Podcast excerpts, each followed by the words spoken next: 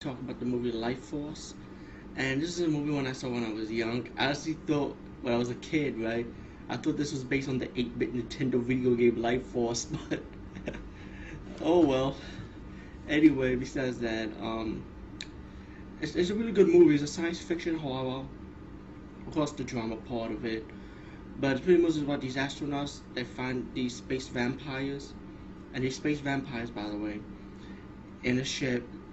And they put them back in. They put them in, in this ship. While there's a mystery solved behind it, as the ship was destroyed while it was circling around Earth, and these astronauts and these um people from the research center in London end up going to this craft and find out it was burnt up and the whole crew was dead. So the only thing that survived was three space vampires. They brought them to the research center to study them.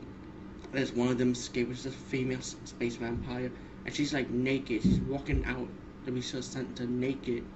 I was like, what the fuck?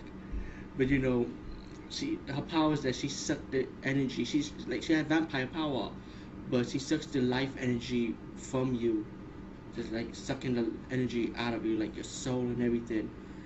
But um, they're not like your typical vampires where they just bite you with the fangs and they drink your blood. They don't have that style. But um, it's a good movie to enjoy anyway. And it's plus it's a mystery investigation movie also, Jenny, because they had to investigate what went on and how all this got started, you know. Um, I'm trying to fast forward it because it's it's mostly it's talking, but it's it has has blood in it. Not really gory though. Um, it's a good movie. I, I did enjoy all in all. Let me just say that. You have zombies, vampires. Um, you have a crazy finale to the movie. So check it out, Lifeforce.